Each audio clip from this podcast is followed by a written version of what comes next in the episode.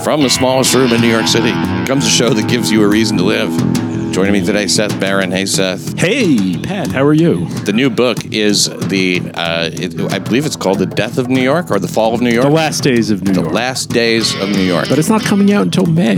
Well, you guys will have to get your pre-order your copy. You can order them. Yeah, they. Go I'm, I'm stoked for your fucking book. I'm so I'm so pleased that you ordered a copy. I, I'm, I might have been one of the first. Uh, you were the first. I was the first to order a copy. There's another another listener of the show ordered one. That's great, and, everybody a friend of mine should order one because you know what? It's uh, your writing is is uh, the reason we're talking now. I, I wrote to tell you how much I enjoyed an article that you wrote, true. and uh, we ended up doing this uh, show together a bunch. And It was a real meet cute.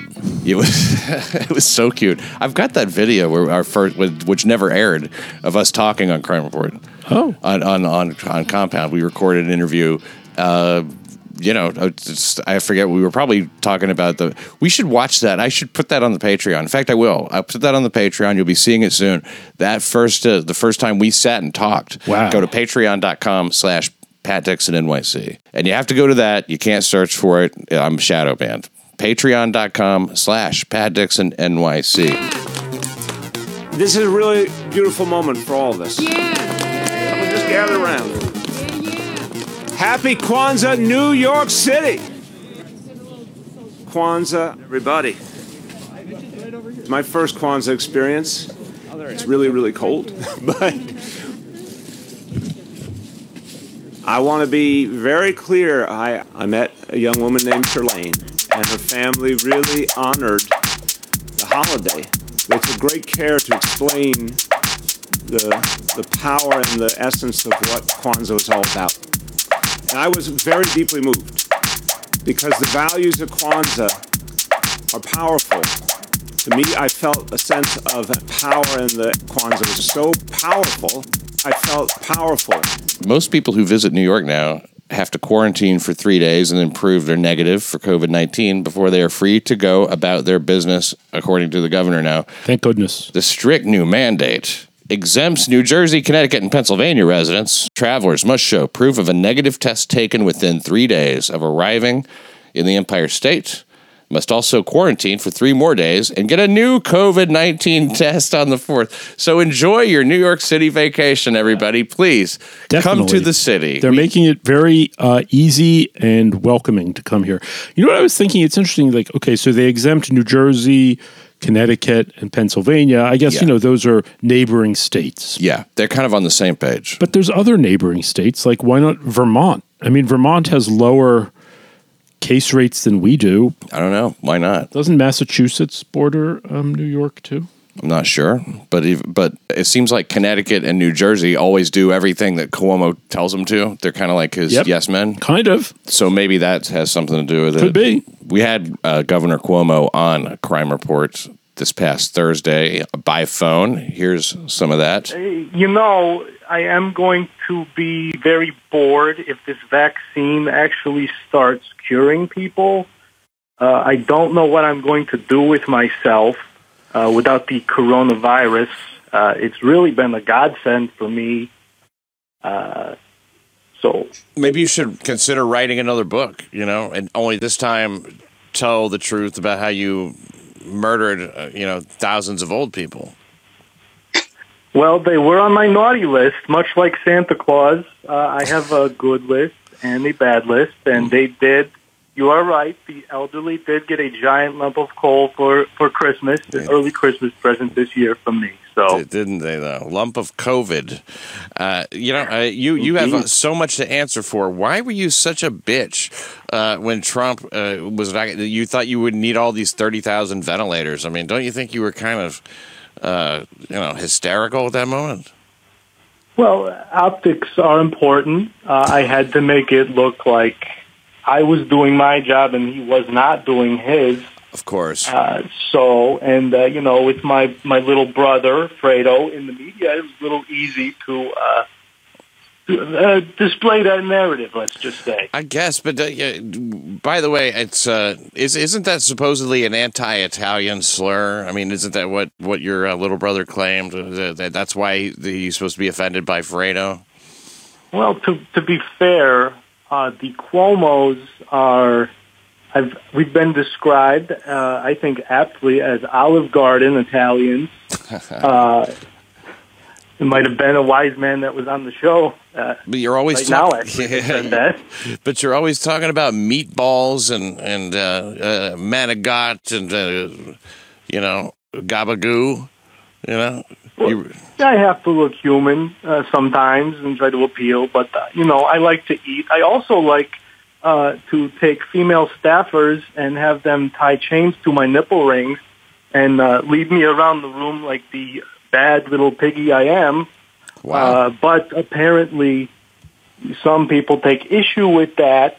Some she, her people take issue with that. So, you know, who's to say? you know, I, I think we have uh, a, a, a, a, certainly a name for this uh, character now. It's Honest Cuomo, Well, forthcoming I have to say, Cuomo, Well, this is the one show. and that's the way that went. That's great that he came on the show. I know. I was, I was really stoked. Did you hear his conversation with some of the, uh, I don't know, I guess uh, members of the Jewish community who who who talked with him about his response to, to COVID in New York City? No, what did he say? He said this is this is not driven by science. He goes, this is a fear driven response. Good. And, I mean, I, it was it was startling Good. to hear him say that. You haven't heard that conversation? No, he said he. That's what his. He said our response is fear driven. He said this. Yeah, he he said, well, I yes, but he was talking about the people going, oh my god, COVID, and then therefore he had to shut down stuff in the Jewish community. Right, because of fear. yes, That's good. Well, I'm glad that the um, state of New York is basing its decisions on the science of fear. the, and the most fearful people in the community. Yeah. at that. Yeah, That's who look, decides. I mean, why not? They are the ones who uh, need to be pacified. So now Governor's choice. uh, we have pandemic porch pirates, a new breed with a new MO, more brazen and pickier, ripping open packages, grabbing the priciest stuff, leaving the boxes and bubble wrap behind, even. So they're not even taking the whole package now. When they steal them off of your porch, out of your uh, lobby or wherever your mailbox is, Adelaide Spence is a victim. And uh, they, they list a few more victims here in the New York Post from where I read this story. Thousands of other New Yorkers across the city had their deliveries either picked over or stolen outright uh, even when they're working from home. And thieves are hitting most often, at least anecdotally, in Manhattan's well-to-do neighborhoods. That makes sense. In the Upper It West would Side, make sense to hit the uh, places where people have money. yeah, where they're ordering things that aren't, I don't know, what what somebody who's super broke Right. Orders. What are they going to be ordering? from Amazon. That happened to me once. Uh, I ordered some socks or something, and um, I went outside and it was all ripped open, and they had taken the socks. My God, that was some poor homeless person who needed those socks. I'm sure. I guess so. Every single neighborhood says a 49 year old uh, gentleman by the name of Chusid, an interior designer, lives in Fort Greene. That's in Brooklyn, right? Violent Brooklyn. Yes, it is. Uh, and every single person I talk to is uh, talking about their packages getting stolen. So be careful with your packages. These are just poor, jobless people. You know, maybe order a package specifically for what somebody might want to steal. Yeah, That's like- a thought. Or order a bomb. Yeah, think of somebody other than yourself for a change. Just once, we uh, have all kinds of, of crime in New York City now, and uh, that's sort of what the book is about, isn't it? Uh, the uh, the last days in New York. Or you talk, you mentioned it, I'm sure. Well, my book is yes, it, it it details crime, but it's not just about crime. It's about it's about how De Blasio and the progressive ascendancy, uh, which came to power in around 2013, 14, um, basically how they set the stage for the ruination of our city, uh, policy wise right. uh, in terms of criminal justice, public safety, homelessness, education, budgeting. So I, I explain how they hollowed out the city to the extent that um, when a crisis hit, like the pandemic, everything uh, was set to fall apart. Uh, and I sort of argue that, you know, maybe different leadership might have prepared us better and uh, kept us more resilient. What do you think uh, was the level of intent in terms of hollowing it out? Was that just a byproduct, or is that uh, of their you know mismanagement, or was that what they there's wanted? A, there's a way in which you can look at De Blasio and every, you know, just from the resident's point of view, from the average person's point of view, De Blasio is a total disaster. He's a failure. But that's that's looking at it in a very limited way. Um, if you look at it from his perspective and from the perspective of his backers, he's done everything he was supposed to do. He was a, he's been a great mayor. He's been a total success. Uh, if you're in the teachers union, well, he increased your he gave you a, a, a first thing he did when he came in was to give you a retroactive raise that was so fat that they had to put it off for like they had to pay it out over seven years so they wouldn't bankrupt the city all at once. Jeez, I you was know, if that. you're a city worker, you're happy. If you're a developer, or if you're a say, if you run a homeless services agency in the Bronx, and you kind of wanted to be able to bill the city just for millions of dollars of you know unaccounted for expenses, wow. then you then you think he's done a good job. If you're a consultant or a real estate developer, And these are the things that he said he would do. He would make sure that this money got to who needs it, which are people in the Bronx running whatever. Right. So he said he did. Yeah. okay. So you know, from from that perspective, he's done a great job. So you just have to look at it. It's just a question of uh, of um, which side you're looking at it from. Yeah, sure. For ninety five percent of the city, he's done a shitty job. But from a few people, he's done a great job, and those are the people he was elected to represent. I see what you mean. That's probably about how many of the city voted for him. I'm sure. Uh, maybe not them in particular, but let me ask you a question about the homeless. The homelessness has just soared under De Blasio, and we you always think of homelessness as something that just happens. Uh, but is there some kind of a policy choice that he made, or decision, or uh, anything that, that you could point to to say this is what sort of boosted that homeless population? You know, that's hard to say. You know, I think they've done a pretty good job letting people out of jail. A lot of those people may be homeless. Mm-hmm. I mean, homelessness has gone up under de Blasio. Yes. It hasn't really exploded, but it just No. not necessarily. Um, it just seems that way, or maybe it has. You know, I, I, I, I mean, if you look at the numbers, it doesn't really suggest that it's. I mean, it's gone up some. I suppose percentages and whole numbers, they kind of like you could tell any story that you want with numbers.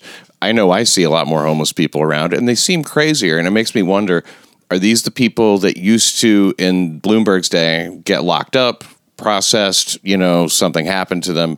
There might have been, I think that, that Bloomberg had a program for a while to buy them a bus ticket or a plane ticket one way if they had some place to go. I don't think that's something that de Blasio would do. They still do that, uh, not as much as they probably could.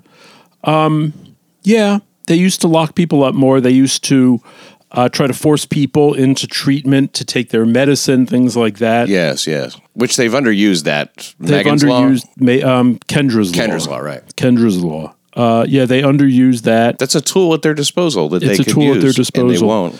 Um, Basically, yes, and the poli- I guess maybe the police allow people to just, you know, hang out a lot more. And and the hotels are filled with homeless people now. There's Well- really not a strong. I mean, there there's over hundred hotels in New York City that have homeless people living in them, and well, Well- over hundred. And and you think like, what's the incentive to not be homeless if you get to stay in a nice hotel room? Well, that's another problem. The, the pandemic has enabled advocates for expanded services and advocates of all across the entire spectrum of you know of, of government to push all of their favored policies. So, for instance, the minute the pandemic broke, they said we have to let everybody out of jail. Like it's unconscionable to have anybody in jail. yes, so, they did. you know, if you look at what the mayor's office of criminal justice says, they they, they kind of brag. They're like the the jail population has dropped twenty tw- dropped twenty five or twenty eight percent in a month. Yeah, they don't ever say really the uh, low. the convict population and the general population has increased by a lot. Right. So I mean, it would be one thing to brag about declining jail numbers if crime were declining, but crime's going up. So you know, it's a little. um which is remarkable considering how many things have been decriminalized. But they want, you know, they had a goal of getting people out of jail. So COVID was very convenient. Right, Similarly, right. they want they want to get people out of congregate housing, like shelters, uh, and get every, everyone, um, you know, an apartment. So to their mind, getting everyone into a hotel room, well, that's a good step towards getting them into an apartment. okay. So putting thousands of people into hotel rooms and then suing so they can't be moved out, you know, people do not like it when it's in their neighborhood for sure. no, they don't. And especially when it's uh, a neighborhood with a lot of kids, like on the Upper West Side. People But have- similarly, the hotel industry has been a big supporter of De Blasio. If you if you recall, they were the first, they were the only union that backed him for president. and the hotel owners give him a lot of money. They must have liked his Airbnb policies Yeah. in New York. Yeah. So, uh, because people were paying their rent with Airbnb money, making a a profit. Yes. you had a whole industry of not industry, but a, like sort of a sub underground kind of you know uh, cash in pocket uh, subletting system. sure, which, you know, is illegal. And sometimes bad things, I guess, could happen. I mean, it's not your property to rent on one hand. It's kind of not. Um, and you could you are paying for it. you uh, are paying for it, but your lease does not give you the right to to sublet. to do whatever you want. usually. Yeah, to and sub- and that makes sense. Sure. Look, the hotel industry is happy to have the city pay filling up its hotel rooms with homeless people Isn't that something? a couple hundred dollars a night or yeah, whatever. they're they're full during a pandemic. Some of them. yeah. So they're okay with it. anybody who doesn't go along with that, I assume, is uh, m- mostly empty because, again, you know, it's not like they're rolling out the red carpet here for people to visit the city. No, no, they're not. And there's nothing to do once you get here anyway. There's no theater. There's no comedy clubs. There's no life. There's it's it's. Uh, we went from the city that never sleeps to the city that won't wake up. Uh, it's a problem. I mean, we used to have 63, 65 million tourists a year. Each Yeah. of them coming here dropping a few thousand bucks. I mean, that's like huge dough. Yeah, having the time of their life. Tons of people are out of work. Yeah, it, everybody who entertains those people are out of work, and and everybody who drive. I mean, the cab drivers, people who drive them around. Obviously, the you know, it's uh, It's amazing when you start to think about how deep the misery, like midtown coffee carts, like people who sell coffee in Danish in the morning. yeah, Those are that's that's done. rough. Taxi drivers done. Waiters done. This- It's even Ushers, hurting Uber. done. Yeah, ushers, ushers, a probably unionized job. The ushers, I'm sure there's an usher Oh, part Broadway of the and stuff. Yeah, sure. Uh, people who sell candy at the movie theater done. Uh, people who clean office buildings done. Yeah, nobody Um, dirtying those up anymore. It's it's pretty bad. Yeah, it is. It, it touches everybody. It really does. And comedians, it touches among the worst because the comedy clubs were not only uh, their work, but it was also sort of a home away from home. It was where you saw anybody. Uh, most of your social life as a stand up was going to happen in a comedy club. It's the kind of place you stop off on the way home from another com- comedy club, you know, to have a drink or whatever. And it, Uh, they're never coming back. That'll never be the same. Little think? stand up shows are around. No, I, there's no way. First of all, the, the clubs themselves were already running, you know, like say there's 120 seats in a comedy club. That's a decent sized New York City comedy club. You know, what are you going to run a quarter of that? 30 people? It's like, you know, and then if people are sitting around in masks, what it is, and they've done the same thing with the churches. I think they don't want people, you know, of any to be able to speak to a group of people for any amount of time. I think that that is because they've really keyed in on you can't sell tickets to a thing. You can't have live entertainment of that sort. You have to go around it by saying like there's just some funny people here while you have dinner. That's strange if if this pops up, but you can't sell tickets to it. What do you think the goal is? You know, obedience with all of the dictates, all of the pronouncements and orders. And I think that that is a threat to that. When you look at churches, they often they have a higher authority than the mayor, you know, and I think they want to be the ultimate authority. Do you think it? Do you believe in the Great Reset? The uh, Great Leap Forward. It's kind of like that. You know, like there's this guy, this um, Cardinal Viganò. He wrote this letter to Trump. Now, this guy, he's like a huge cardinal in the in the Vatican, and he was the the papal nuncio to the United States. Right? He was the amba- the Vatican's ambassador. This to is somebody. And he has this thing. He's like, okay, there. He said we have to oppose the Great Reset, and this is basically like Bill Gates and like the World Economic Forum. That the whole plan is to force everybody to take like to get like um, the, okay in exchange for having a universal income, and we'll take care of every take care of you. Everybody has to give all their data, biometric data, get health passports, get vaccinated. Yeah, it's turn over all freedom and liberty over to the um, to this giant super state. I mean, it sounds a little crazy. I'm just wondering if that's. If I don't know if it is or not. I mean, like if you look at the the actual results of everything, what do we have people now um, saying like you can't come into New York without a test? You're getting data there. You have you know their name, you know where they've been, you know where they're from. You, none of these things used to be monitored, and plus you have these medical tests that you have to take and quarantines. Yeah. It's an increased control, and So I don't it's know kind of like any every like China for everyone. sooner or later they want yeah worldwide China. They have a lot of control. over there. You know, they can pull the plug on the internet the way that Mark Zuckerberg and uh, and Jack uh, Dorsey, you know, as they talk to Congress and stuff like that, they have no fear of, of anything necessarily, and it's it's not going to be just the government. It's like this is this comes from you know a more if you, devious. If you were force. invited to testify before Congress, would you take ayahuasca right before? Did he do that? I don't know. He I mean, that like beard, it. man. Come on. The beard is one thing, but the nose ring. Oh, I- how many guys do you know who have a nose ring? I very few anymore. Used to be a ton. You'd see a ton of fucking dudes. Like, but you know, yeah, like in the '90s and shit, people were into uh, Primus and stuff like that. You know.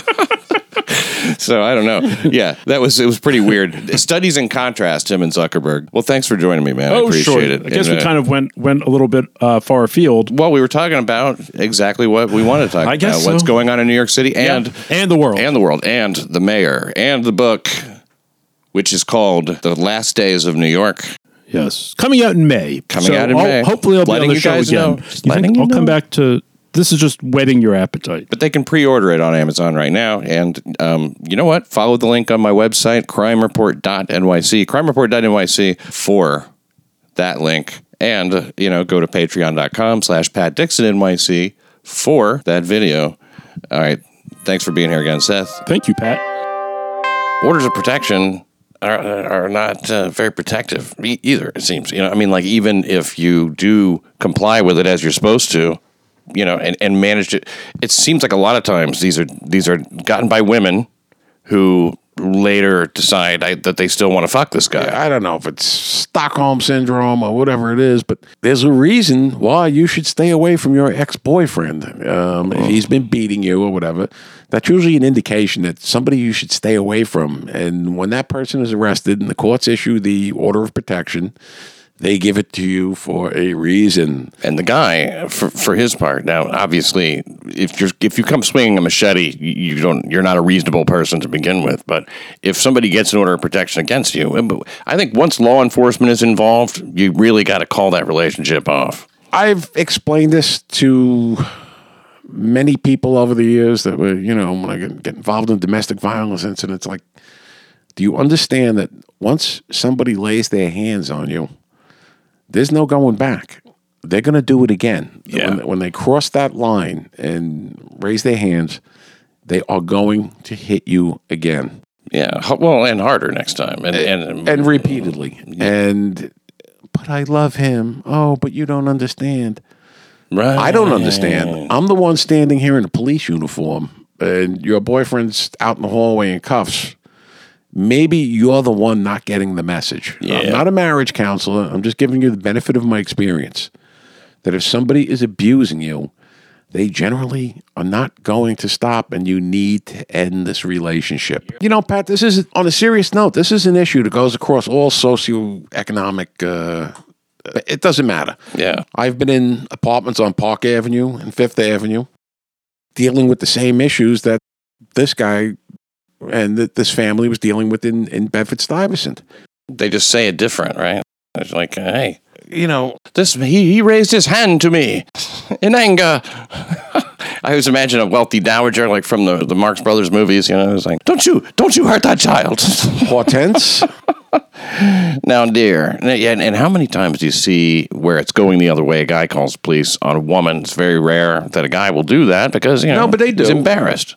they do. It- It's And- it's also good to get the get that call in before she says that you did some shit. Oh, some women yeah. will do that. I had one woman who, who it was great at first, then it, then it was all shitty, and I couldn't get rid of her. And she was like with me constantly. All her shit was in my trunk. Okay, so imagine that. I'm traveling as a stand up. So she would say uh, that she was going to kill herself, you know, and I know how to deal with that. And she did it to torture me. I'm pretty sure because she never did come through, which would have kind of yeah, you know, when somebody says they're going to kill themselves, you, you go like, "Oh my God, don't! Please, let's talk." At first, you know, and then eventually you're like, "Hey, this would actually solve a lot of problems for me," you know.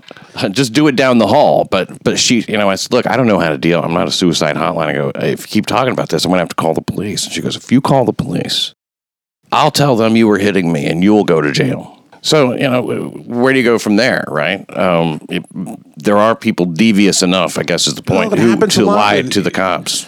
It happens a lot. And then you have to sort through the bullshit and try and figure out what happened. Tough for a detective, I'm sure. You know, It is. Uh, It's You've got to make a spot decision. Well, I when I was a patrol sergeant, if I showed up to a job and it looked like somebody had been hit, somebody was getting arrested. End of story. yeah. As a police officer, you have sanctions upon you where if you don't take action, you know, you, you, you could be arrested. You, you lose your pension, you lose your job. Really? But you don't Oh, have yeah. it, but you've got no special relationship, which is what happened with Joe Lozito, the subway hero. You know, when, when Maksim Gelman was attacking him, and the cops didn't step in until the whole fight was over with. Uh, that was a little bit of a different situation. yeah, I guess so. That's two people that don't know each other. They weren't dating or nothing. They weren't dating. Um, but Still aren't, to, to my we knowledge. would show up at apartments and it was obvious somebody, you know, and if they both start making allegations, they're hitting each other, you know, okay, the easy solution is we'll lock both of you up, That'd be good. let the judge and the courts make a decision. That's a great policy. I am not going to let myself be put in that position. I'm not going to let the police officers that I supervise be put in that position. Mm. I'm not going to stand here, and I'm not going to stand here and listen to your bullshit all night either. she sits on computer all day. Tick, Well, tick. that guy was that was a that was a good one. Um, I actually had a lot of respect for that guy, and that was a guy that did not raise his hands to his wife. No, he did not. He threw something out the window, and My apartment, my computer. I throw fucking computer out the window. and you can't arrest me. She sit there all day, tick tick tick tick tick tick tick on computer. And now you're thinking it over, right? Trying to figure it out. I work two fucking jobs, so she sit on computer to go tick tick tick tick with her boyfriend. My computer, my window. I throw it out the window. Fuck you. Uh-huh. Which, you know, I I could see his line of reasoning. yeah, he threw it into a place where there was no, it was a courtyard. It was locked. Nobody else could be And there. when she realized that she had lost the power in this situation, she goes, "He has gun in closet." and um, uh, yo, Ivan, uh, he goes, "Yeah, gun is in closet." And this guy didn't give a fuck. Lock me up, no big deal. yeah, he's ready at this point. Uh, He's ready. it- It's it's it's it can happen in in the context of a marriage, uh, especially if she's going tick tick tick all day with her boyfriend on computer. On his computer, I pay for I pay for fucking AOL so she can sit on computer and go tick tick tick tick tick all day to boyfriend. Are they still sending out those AOL CDs? I bet you they are somewhere. I'm sure if I look at my house, there's a CD somewhere that gives me 500 free hours on AOL. Now we're gonna talk about some shit that is really, truly, uh, just absurd. Astonishing photos show the moment an FBI vehicle rolled down a quiet Queen Street to take a suspected Proud Boy. A suspected Proud Boy. He's a suspected Proud Boy. Even he's suspected of being a Proud Boy into custody after he allegedly threatened to send an armed caravan to the U.S. Capitol. Now they're obviously, boy, they're really cracking down on these horrible lawbreakers that they had there. Now, uh, I, I don't know exactly what this uh, caravan of violence it is that he threatened. I'm, I'm not really sure. I doubt that it's very extreme. They didn't quote any of it. I don't know where these threats came from, if it was by uh, Twitter or what. Uh, it, it's it, it all Well, seems very dubious. He was arrested. He was not charged with any sort of aggravated harassment or making threats over the internet yet. Yeah. That doesn't mean it won't happen down the line. Doesn't it kind of make it a process crime uh, at that point almost? I mean, when they go in to arrest you for some shit like that, but then they find what ammunition, well, he's a prior, he has a prior conviction, uh, gun conviction. which is what makes the ammunition illegal. But I mean, that's still not what they're there for. Basically, what they got out of here so far is a thousand rounds of ammunition, He had a thousand rounds. which That's a lot. Um, not in my house. No, I- I maybe mean, not. You know, maybe not. I, you know, I have a lot of ammunition that you know they give they give you extra ammunition at the range when you leave, yeah. and this stuff piles up. I happen to be a police officer or was a police officer, so Yeah, this look- stuff piles up. Yeah, at the Proud Boy shooting range, there they're very thrifty with the ammo. So Well, but in this particular case, you got this guy. Name uh, Edward uh, Edward Florea. Yeah, Edward sounds like he's a mouth breather. Um, a bit of a dope. He, I was looking, and I don't know if I have the right Edward Florea. It could be a different guy. There's another. There, there he, he- there's a guy who's a great teacher named Edward Florea, and it might be him in the New York City area. I'm not sure what this I guy does. don't think I've never met him. I, uh, you know, I, I I know a lot of Proud Boys, and But yeah, but from what I read on this one, it was this was a guy who was a wannabe, and uh, he did he's a suspected Proud Boy. Yeah. Yes, and uh, you know, he, he sounds like a bit of a. I don't know. There's some there's some dumb tards out there who want to you know uh, well, glom onto something like that. I guess. you should not be sending out threats. Period. But I mean, a lot of things could be interpreted these days. I mean, seventy thousand people got thrown off Twitter over the weekend, for Christ's sake, or over over the week, a couple of days. It's a lot, and, and I think that they're kind of uh, That's just the opening salvo. yeah.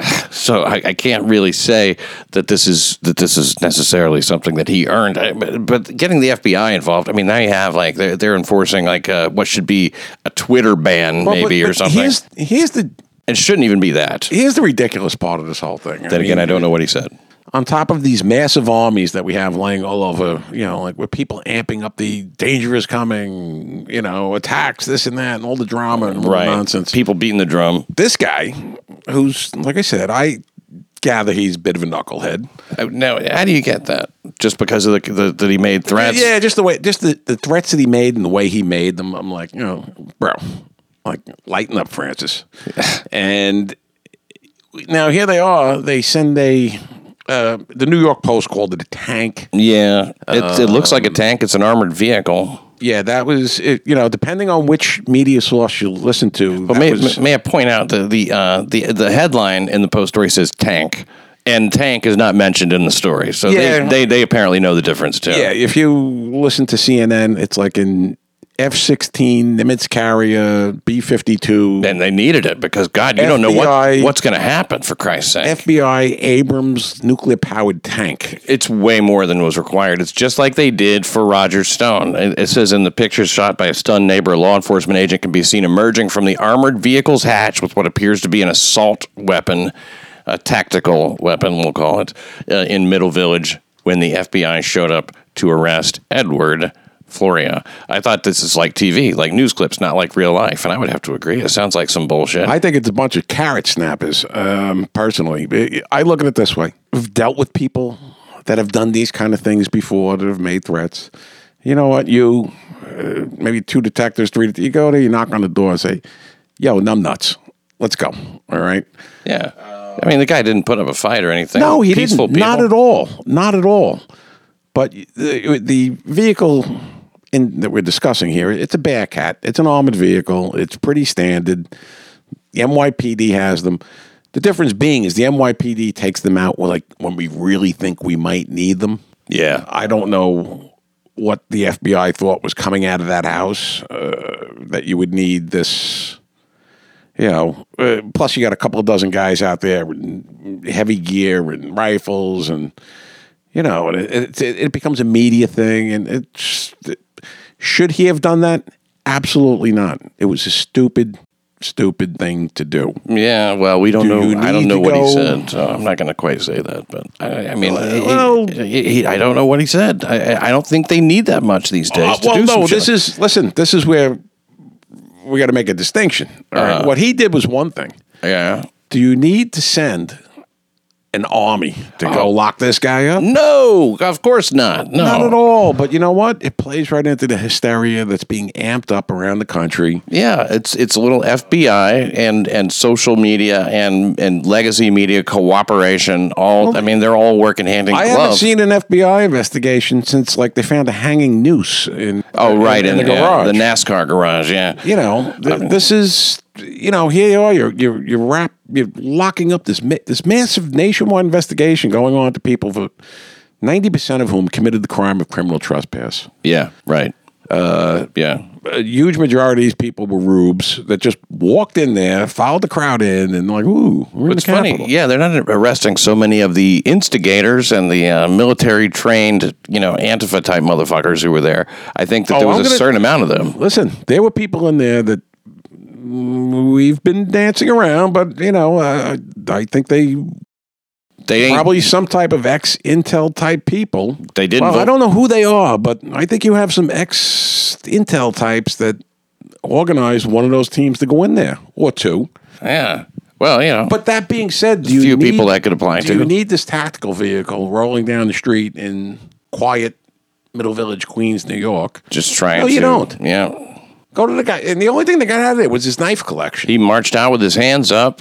There was no yelling, no loud talking, just one voice telling me, go inside and close the door. Then you heard that over and over because the neighbors were coming out and asking, what the hell is going on? He said Florea's family was quiet. They never gave any indication he was uh, uh, affiliated with the Proud Boys. Well, yeah, no, why would he? You know what makes me laugh? You have a lot of cops in and stuff and live in that neighborhood, and I'm I'm sure there was probably one or two required, retired cops that came out on their porch and saw that going on and said, "The fuck is wrong with you guys?" Yeah. You know, really. I suppose their justification is in 2014 he was busted. It says with a cache of weapons. Now I don't know what that means.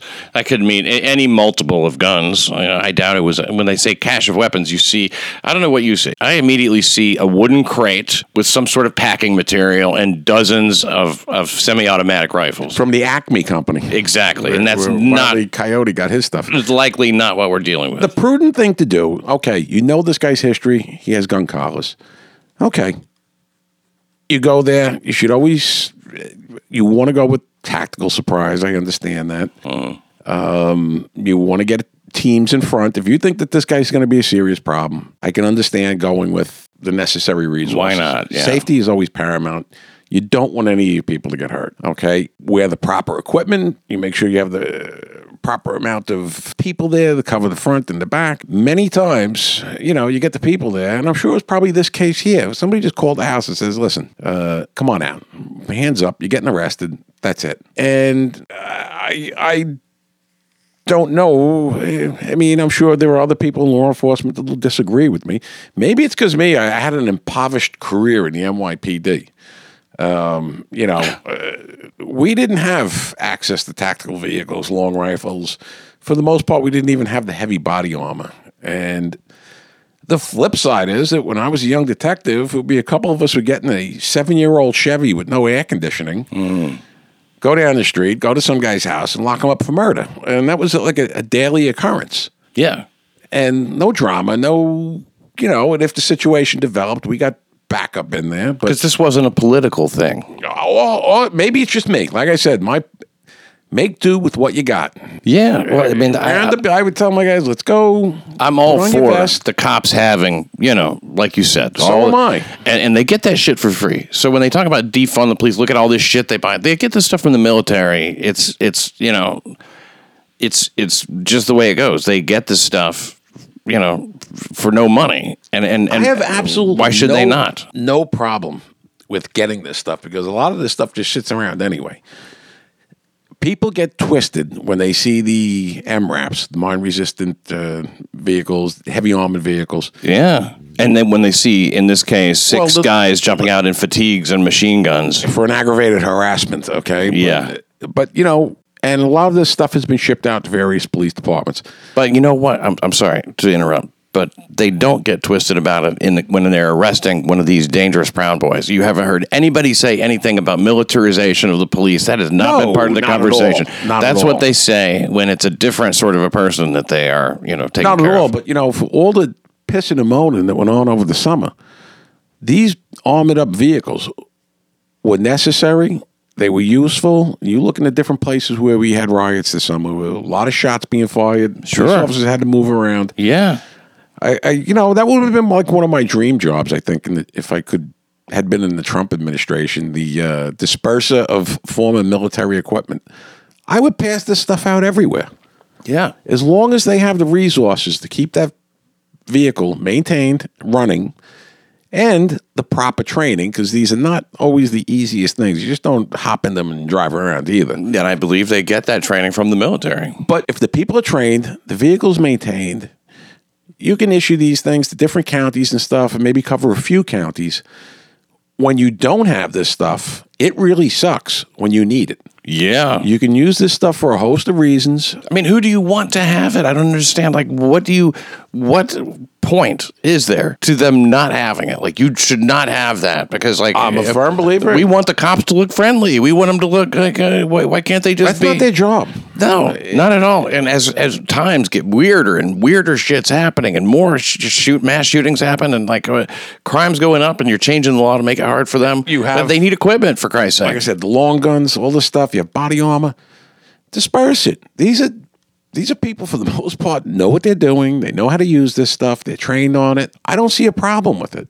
Yeah. You know, I, I, have to look askew. Look askance at these people. Askance when I see a bear cat rolling down 75th Street, Middle Village, and, you know, oh, look at us. Yeah. Well, we are making a big show of this arrest. There's no way this won't be reported. This Yeah, is well, going to be a big story. And look at the force we're using. That's how serious this is. Every FBI office in the United States is currently being utilized for this. I wish they would have used like, like every office in the United States, like with the uh, Hunter Biden's laptop. Um, Sure. Yeah, that was, that's that's much more, you know, that's high level federal you know, shit. that's what the FBI is for. yeah. well, uh, we have a the- very politicized intelligence community. Yeah, say. I don't know. At the end of the day, it's just I, I look at it and I'm like, all right, you, you, you put a big show on. Did you see the final paragraph in there? The final paragraph Uh, in about this his FBI wife, story. who's in the process of divorcing him now.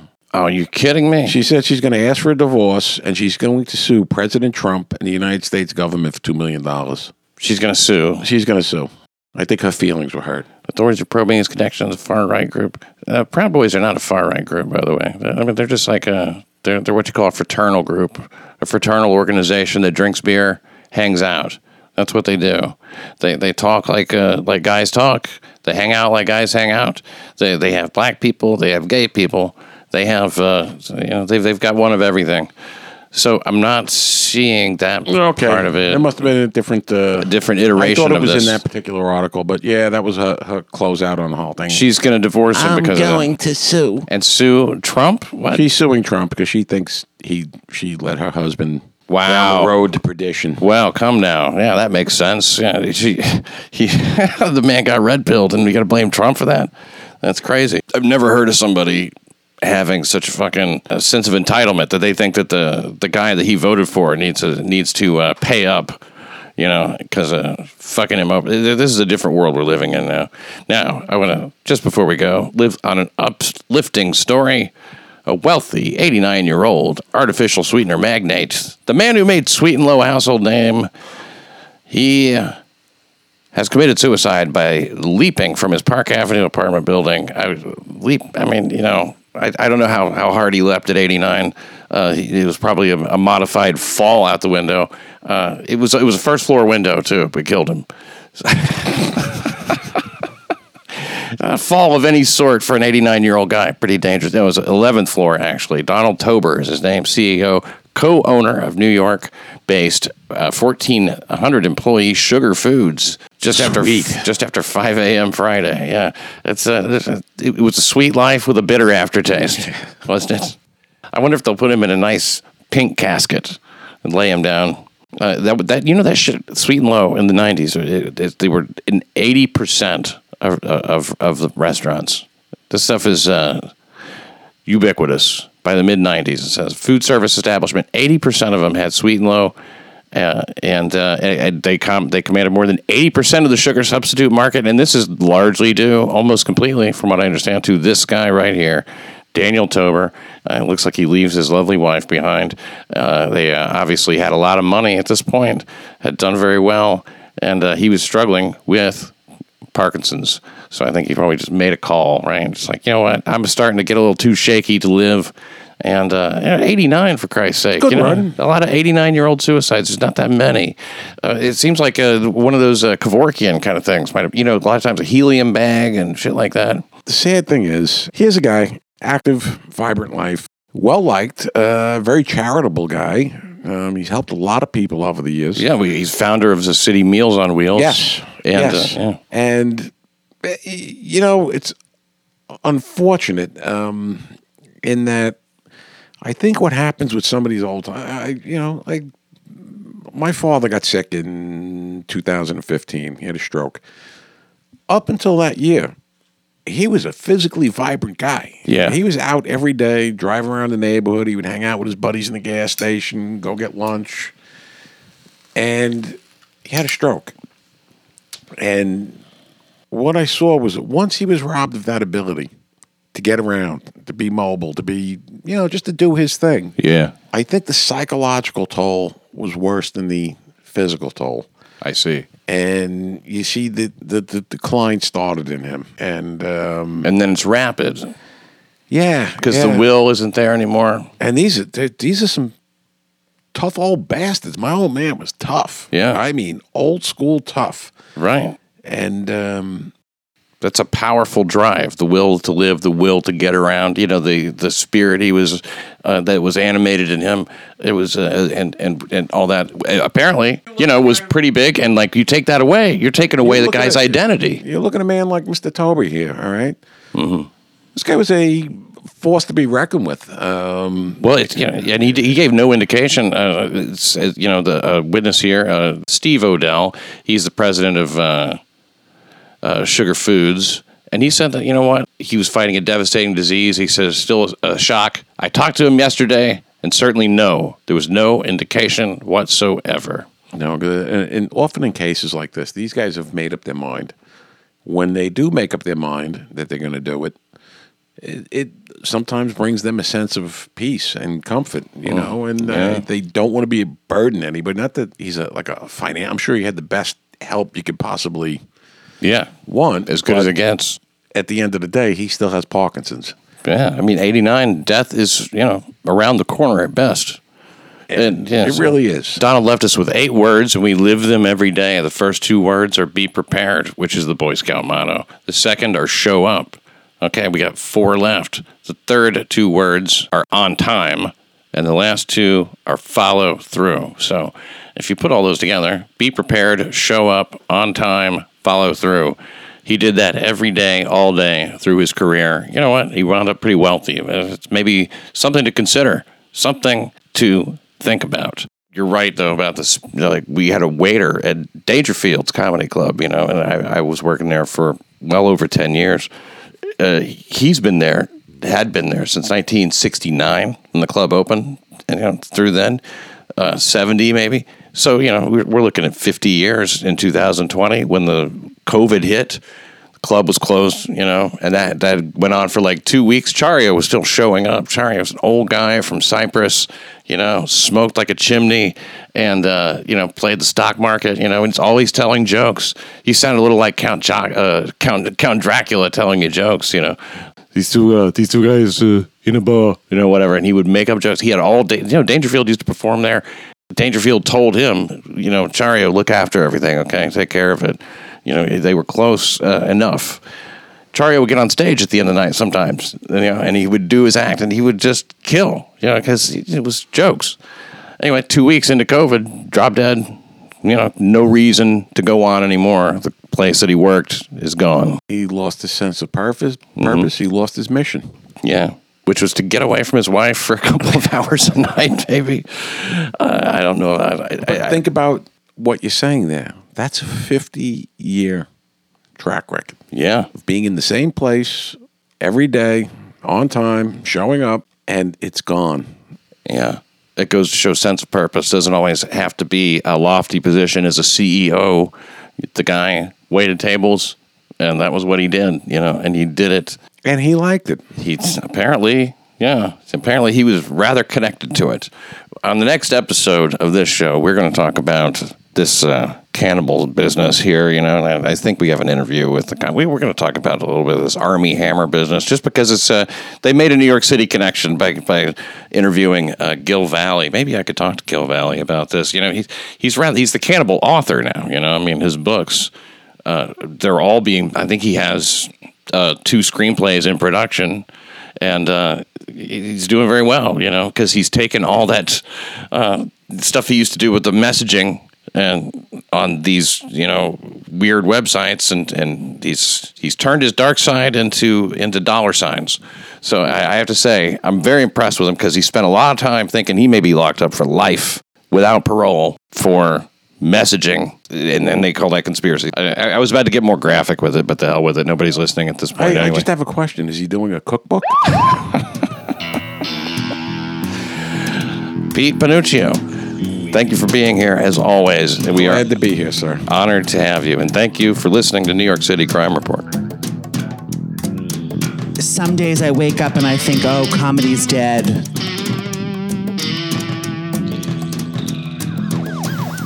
My child safe.